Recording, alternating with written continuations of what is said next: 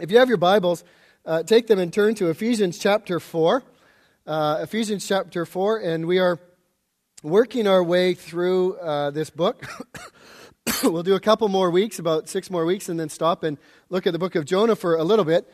But um, remember that as we hit Ephesians chapter 4, everything that comes from chapter 4, verse 1 on, is a reminder to us about how we should respond to what God has done for us. So these aren't just sayings that come out of nowhere, instructions for us that, that aren't attached to anything. They're strongly attached to the fact that God has worked in us in such a way that He has saved us, that He has brought us from death to life, that He has brought us from darkness to light, and that He has made us His children. And so this is all about how do we respond to what God has done for us? How are we faithful to the God who has been faithful towards us?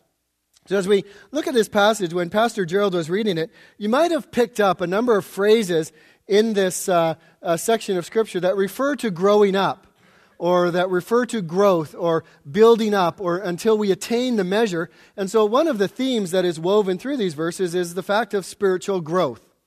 Um, one of the things that I remember as, uh, as a young teenager, and uh, maybe it lasted a little bit longer than I would like, but it really frustrated me when uh, I'd get in a situation and I'd do something stupid, and somebody would say, Paul, I just wish you would grow up. And unfortunately, it was a reflection often of my pride, but it often came, um, it was before I met Kathy, but from a, a lady who was not happy with the way that I was acting, and I just wish you would grow up. And it used to just drive me crazy. I think since that point, I've grown up a little bit, and I'm a little bit more mature uh, most of the time. And uh, uh, I, am understanding that there are certain dangers that come to one's life if one doesn't mature and, and doesn't learn certain things. And so growing up is important. And I think we would all recognize that growing up is important in a physical world. Uh, um, and I think we need to be more willing to look at physical realities and from that see into spiritual realities. So if you had a, a, a child who, after a certain period of time, they weren't growing any longer. You would be concerned about that, and you would probably take them to the doctor to have a look at them. Uh, if, if there was some, uh, if they weren't growing in, in, in certain ways, you would take them to certain doctors to have a look at them. And we have measures, we have growth charts, we have all of these things that mark our physical growth. We have tests at school that mark our academic growth. Um, we have quizzes at university that mark our comprehension of the material that we're learning. So, all along the way, there are measures that measure our growth, both physically, emotionally, uh, academically. In the same way, there is spiritual growth. And what we have to understand, or what Paul is wanting us to know, is that growing up matters to God. And we find riddled, particularly through the New Testament, references to the fact that we need to grow up. References to, to stages in life, like spiritual babes, you should long for the pure milk of the word. I wish I could teach you these things, but you haven't grown any. There are the strong in the faith, there are the weak in the faith, there are the young men, there are the adults. Um, there are clearly measures in spiritual growth that we are to be striving for as Christians. In other words, when you become a Christian, it matters that you just don't stay a spiritual infant in Christ. That you grow in your knowledge of God. You grow in your understanding of serving God. You grow in your response to the grace of God in your life. And so spiritual growth matters to God. It matters so much to God that as we looked at last week, among the variety of gifts that God gives to the church, He gives gifts of men to the church whose main responsibility is to teach the Word of God.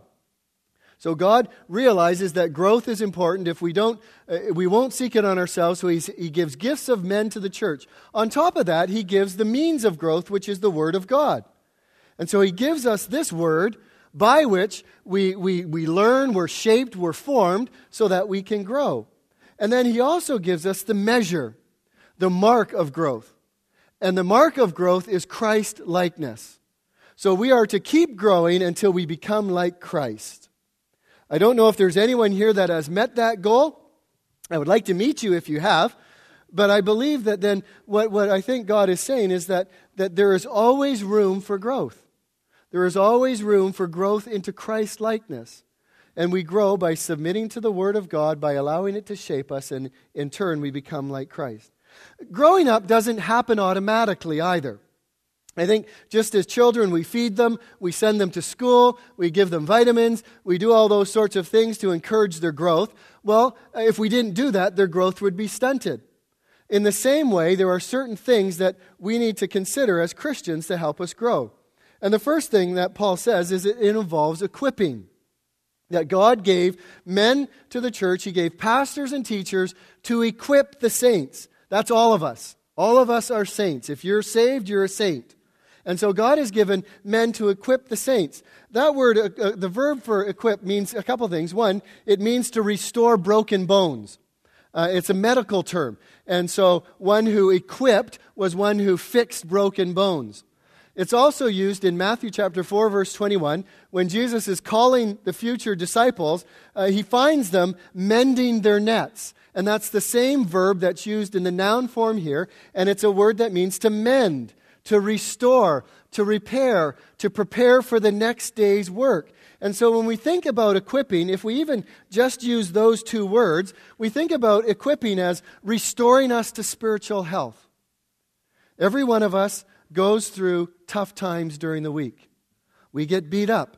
We get put down. Some of us do better than others. Some of us come in and we're limping. Some of us come in and we've made a, we, we've fallen here or we haven't followed God there. And so we need to be equipped. We need to be encouraged. We need to be built up. We need to be mended. We need to be put back together, so to speak. But not only is the church a hospital, for those that, that come in bruised by the battle of the week, but it's also a gymnasium in which we gain strength and stamina so that we can go out that week to serve God. So that we can be prepared as we gather together to go out and serve God. So, so God has given those to the church whose job is to equip the saints. And that happens not only on Sundays, it happens in growth groups and in other settings. But we, we, so we're equipped. Uh, secondly, he says that we are equipped, or that we are to equip the saints for the work of ministry or the work of service. That's how we grow as well. We grow by using the gifts and the abilities that God has given us. You know that, that when God gives you something um, uh, to do, that you learn a lot in the doing of that task.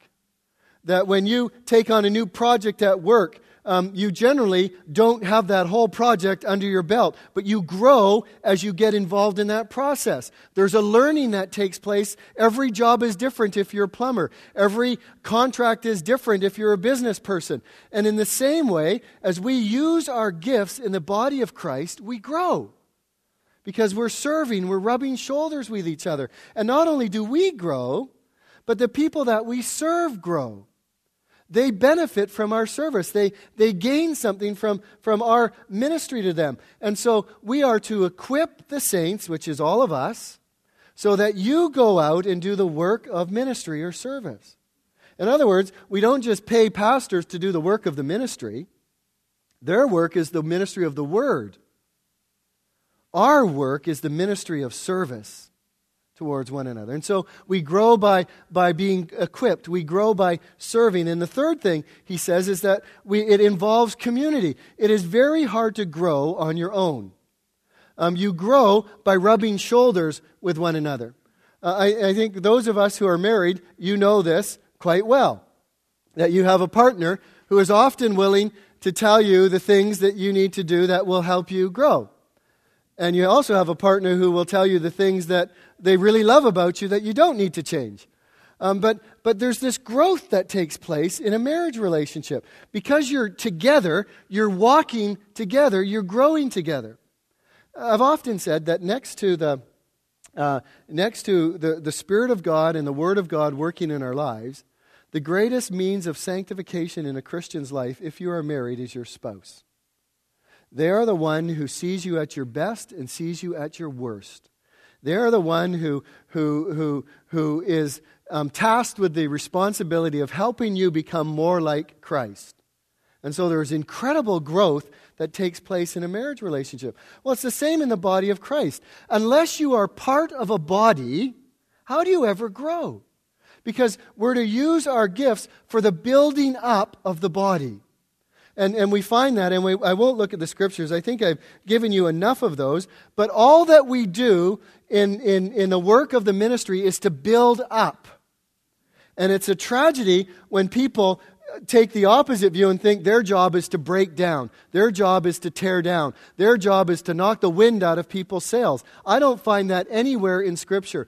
That what Scripture says and what we should be thinking is every time that we serve, we should say, How can this build up the body? Every time that we speak, how can this build up that certain person? So our goal should be building up, not tearing down.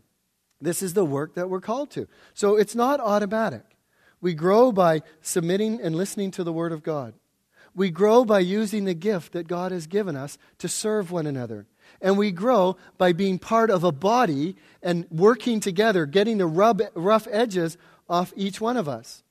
So growth is not automatic. Neither, uh, but growth is also measurable.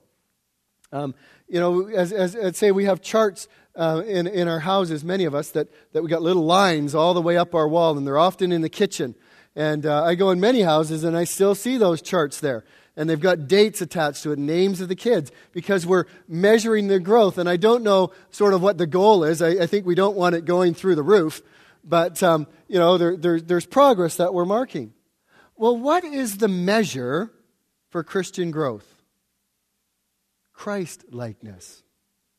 That is the measure to which we are growing.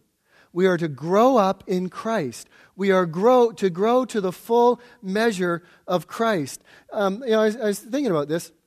We, we often, as hero, heroes, particularly as kids, and when we have those heroes as kids, we try to do everything like the person that we idolize. Um, some people uh, idolize Sidney Crosby, these little kids, and they wear Sidney Crosby jerseys and they watch every Pittsburgh Penguin game that's possible and they, they try and skate like Sidney Crosby. They try and shoot like Sidney, Sidney, Sidney Crosby. Um, but they, they try and shape their whole life to be like the hero that they have. Well, again, who is the hero of the Christian? It's Jesus. And so he is the measure of our growth. He is the one that we are being conformed into his likeness. And again, there's many scriptures which talk about that. Um, uh, Colossians 3:10, put on the new nature and be renewed as you learn to know your creator and become like him. First John tells us, Beloved, we are not we are God's children now, and what we will be has not yet appeared to us, but we know that when he appears we shall be like him, because we shall see him as he is there is this continual emphasis in us growing up into Christ likeness. And he says there are, there are no exceptions to this until we all attain. So nobody can say, oh, I've grown enough. Nobody can say, or we can't say to anybody, well, they, it doesn't really matter that they grow. We're in this together, beloved. We're in this, this, this, this spiritual maturity thing together. And until we all attain that unity, it starts in the nurseries. And I so love our nursery workers who don't just want to um, look after children, they want to speak truth into our babies even as they go to the nurseries. I love our care teams that, and Gerald's done a great job in putting together care teams that go out all over the city and all over homes. And even at the very end, their goal is to continue to minister to those dear saints and everything in between. Our goal is to grow up into Christ likeness, to become a little bit more like Christ. And I just will mention these. I, I won't. Uh, I, I, will say very little about them because I, I, think you just need to, to know them. But but what? How do we know that we're um, making Christ likeness? Well, he gives three things. He says, first, until we attain to the unity of the faith. Christ is our teacher. Christ has taught us many things. In, in Hebrews uh, uh, chapter 1, verse 3, it says that throughout time God has spoken through his apostles and his prophets, but in these last days he has spoke finally in his Son, Jesus Christ. And so we study the words of Jesus, and that comprises the faith for us. The doctrine of the apostles is bound in the words of Jesus.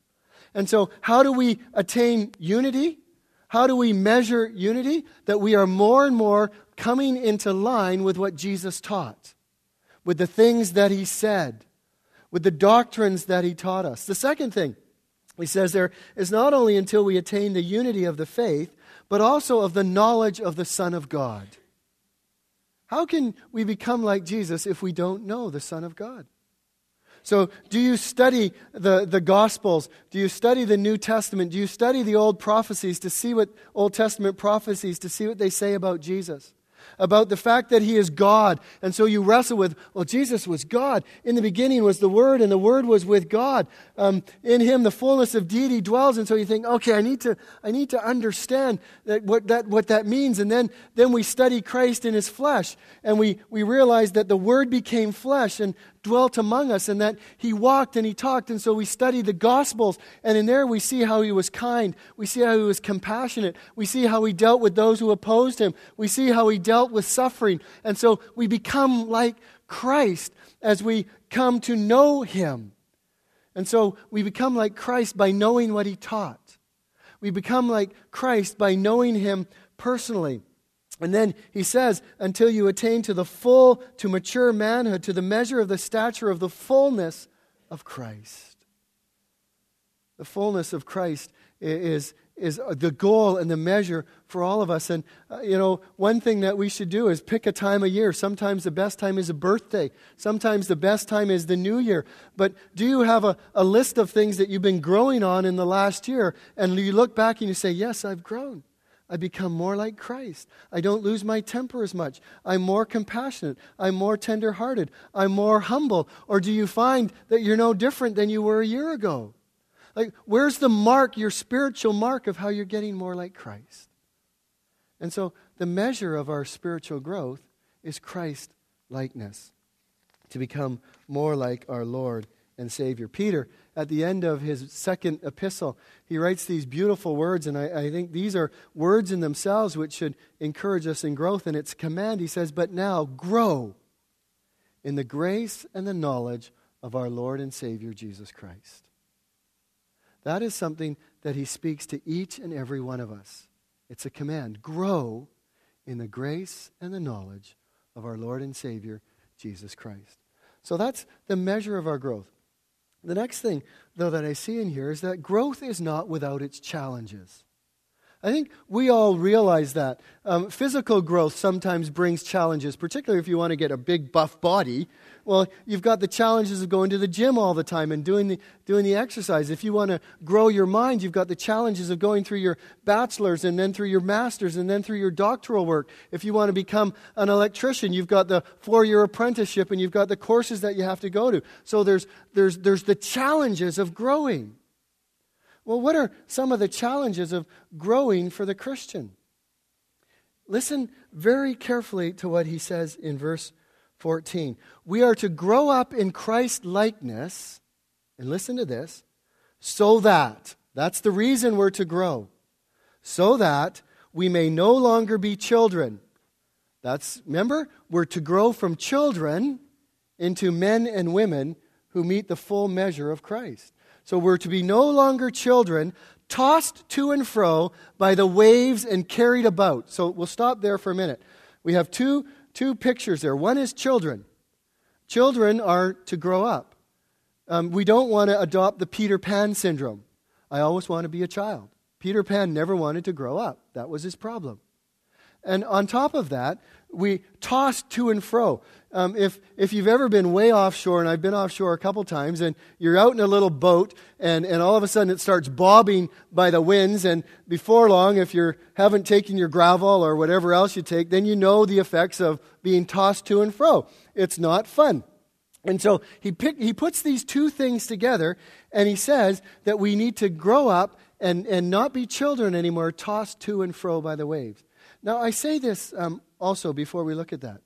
Every one of us here who is a parent or who is a grandparent, you know the deep concern that you have for your children. Part of your, your teaching and the purpose of your training is to help them move from childhood to adulthood. And you know that there are all kinds of things that come into your child's life that will toss them to and fro. Oh, they want this one day. They want that the next day. They like this friend one day. They like that friend the next day. They hear this thing and, they, they, and then they hear this thing the next day and they believe that. We, we watch the music that they listen to. We watch the TV shows that they, that they watch. We watch the video games that they watch. Why? Because we know their influence. They're tossed to and fro. And so Paul then comes and he says, and, and listen very carefully to what he says here. He says there's three ways in which we get into trouble. And, and he's, what, he's, what he's saying is that there are, there is stuff that comes into the church that unsettles the people of God, that gets at those who aren't growing. Immature today, or immature believers today, are those that are susceptible to the latest new thing in church. Just like your kids are susceptible to fads, loved ones, there are fads in the church. There is dangerous teachings that make its way into the church. It's the most recent wind of doctrine that blows through the church. It might be marketing literature. It might be television preachers. It might be a new video series. It might be new DVDs. It might be the internet. They all say, I've got something new. I've got something fresh. Nobody's ever heard this. You need to believe this. Or what you've been learning is not right. And so there's these waves that come in. There's a new wind every year. There's a hurricane that blows in every couple years into the church. Many are swept off their feet and some are dashed against the rocks because they are not growing up in Christ likeness. And so he says, one of the first things he says, they are tossed about by every wind of doctrine. I wish I had a, a dollar for every wind of doctrine that at least I'm aware of that has blown through the church and has unsettled the people of God has shaken them to their very core because they haven't gone back to the Word, because they're not rooted in the Word, or because they're like children, tossed to and fro by the latest and the greatest and the newest and the most novel. And here are a few. And I know I might upset some of you, but these are some of the ones that I have seen blown through the church in the last little while. The prayer of Jabez. Brian McLaren's books on the new liberalism, Kansas City prophets of about 20 years ago, Toronto blessing of about 15 years ago, the shack, um, end time errors, attacks on the Word of God, attacks on the doctrines of the, of the uh, penal substitutionary death of Christ, attacks on the Word of God, how it's not relevant and not important in our life. These are just a few of the, of the literally dozens of fresh doctrines that blow into the church every single year. Timothy even says, the Spirit clearly says in latter times that some will abandon the faith and follow deceiving spirits and things taught by demons. Not everyone is out for your good. We teach that to our children, do we not? It's a terrible thing to have to do, but it's reality. It's the same is true of the church, that we need to be careful that, that we're not unstable.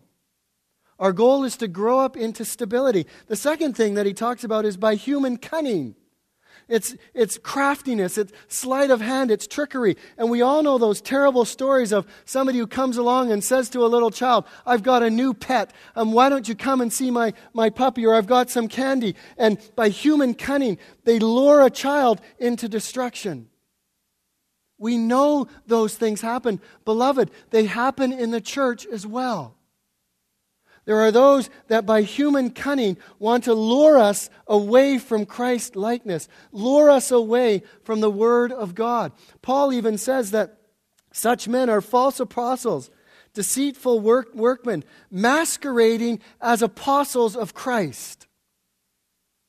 And then in the book of Jude, after he says you need to contend for the faith, he says this because some ungodly people have wormed their way into your churches, saying that God's marvelous grace allows them to live immoral lives. I have been in a setting where that happened, where people came into the church and began to say that God's grace gave you license to do whatever you wanted, and it created havoc in the church. Human cunning every wind of doctrine. And then the third thing that he says, the third challenge is, he says, is by craftiness in deceitful schemes. I think this refers to both human and, and spiritual scheming.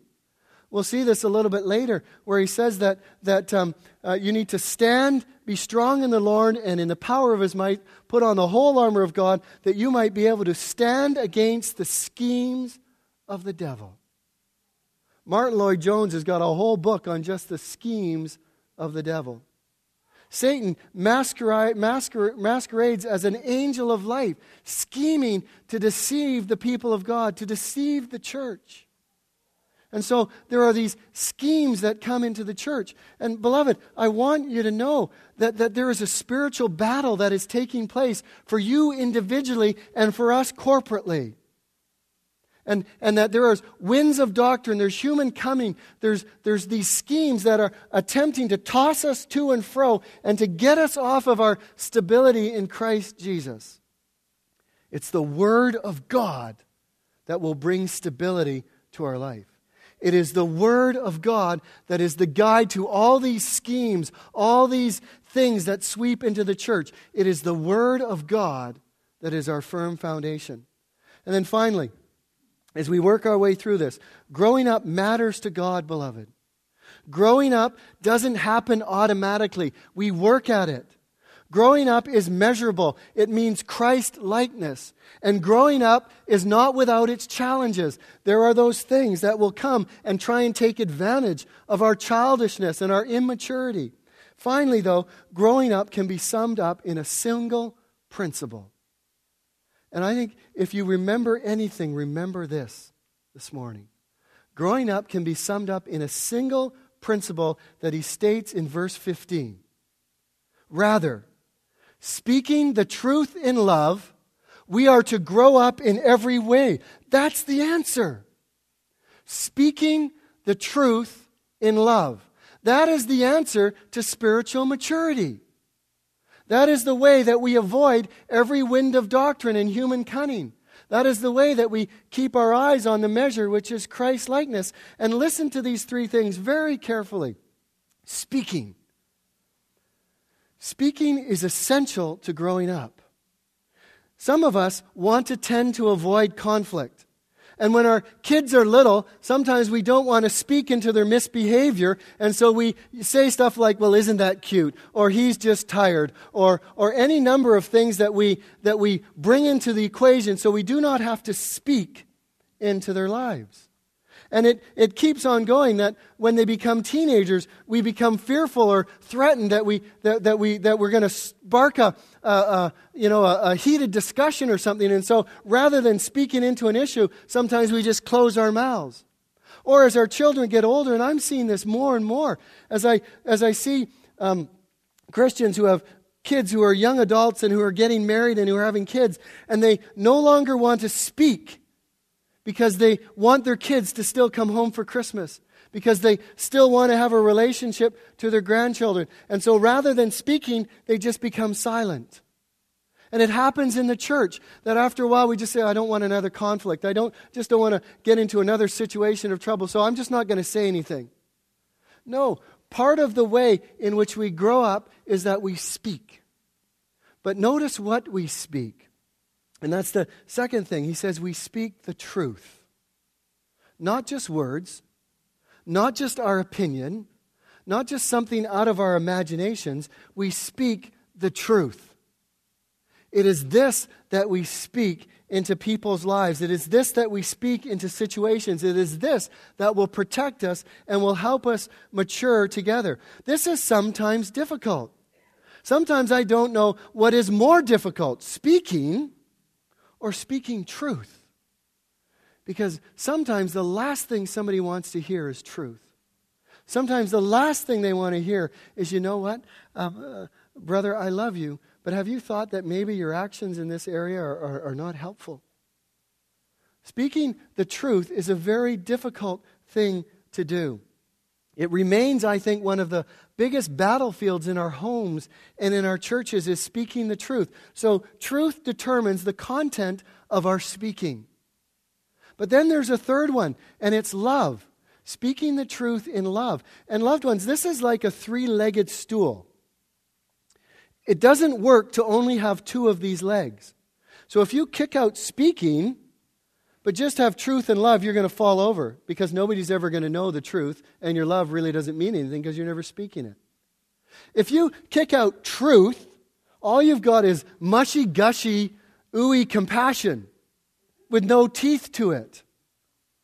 You kick out love, and all you have is hard, sort of cold, um, truthful attacks. You need to have all three of those in order to grow and mature. Speaking the truth in love.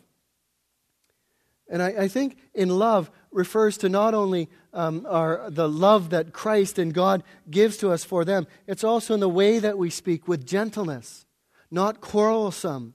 Um, uh, uh, you know, as Christ, walk as Christ did. He loved us and gave himself up for us as a fragrant offering and a sacrifice to God. See, loved ones, the balance between truth and love is one of the most important things to keep in mind when speaking to one another. Do you know that the Ephesians church forgot this? That for all their doctrine, for all their truth speaking, and, and Jesus comes to them in Revelation, he says, You've been really good at this. You've been really good at speaking truth. You've, you've really dug out those who don't believe what you believe. But then do you know what he says to them? Says, You've lost your first love. There's a coldness, there's a harshness, there's a tone about the way that you speak to your brothers and sisters in Christ that expresses no love at all. And so you can't have one without the other. And I've observed this in homes. And sometimes in homes, you have one parent that's more given to love and another parent that's more given to truth. And it brings conflict because the parent of truth always wants to be setting things straight and making things right and making sure everyone's living by the book. And the other parent thinks they need to compensate for that. And so they overlove and they overgush. And, and then you have this conflict in the home. And what parents need to do, if that's the case, is they need to come together and they need to match their truth and love in a way that is encouraging and unifying and, and, and helps their children grow up. It's the same in the church. John Stott said this, and we're almost done. Thank God there are those in the contemporary church who are determined at all costs to defend and uphold God's revealed truth. But sometimes they are conspicuously lacking in love. When they smell a heresy, their nose begins to twitch, their muscles begin to ripple and the light in their the light of the battle enters their eye. I've seen it. I've been like that. You're just ready for a fight because truth is at stake. And he says they seem to enjoy nothing more than a fight. On the other, though other though make the opposite mistake. They are determined at all costs to maintain and exhibit brotherly love, but in order to do so are prepared to sacrifice even central truths of revelation. Both of these tendencies are unbalanced and unbiblical. Truth becomes hard if it's not softened by love. Love becomes soft if it's not strengthened by truth.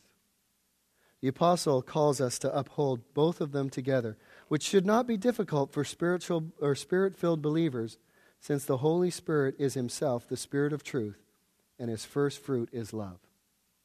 Loved ones, we grow up together by speaking the truth in love.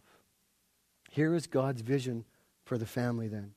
It's a vision for our church. It's a response to God's saving grace in our life that will help us live a life that is worthy to Him, that we embrace our new family, that we learn to respond to towards each other in a way that will promote unity, that we then learn about the importance of growing up and realize that as we grow up, the Word has to be front and center, that as we grow up, Christ has to be front and center, that as we grow up together, our goal is to attain a unity of the body in which Christ is the head and all function as they should. That is what God calls us to, and it's beautiful when it begins to happen. May God do a work in our midst where increasingly we are continuing to grow. As new people come in and accept Christ, they continue to grow, and there's this constant flow upward into Christ's likeness in the body of Christ.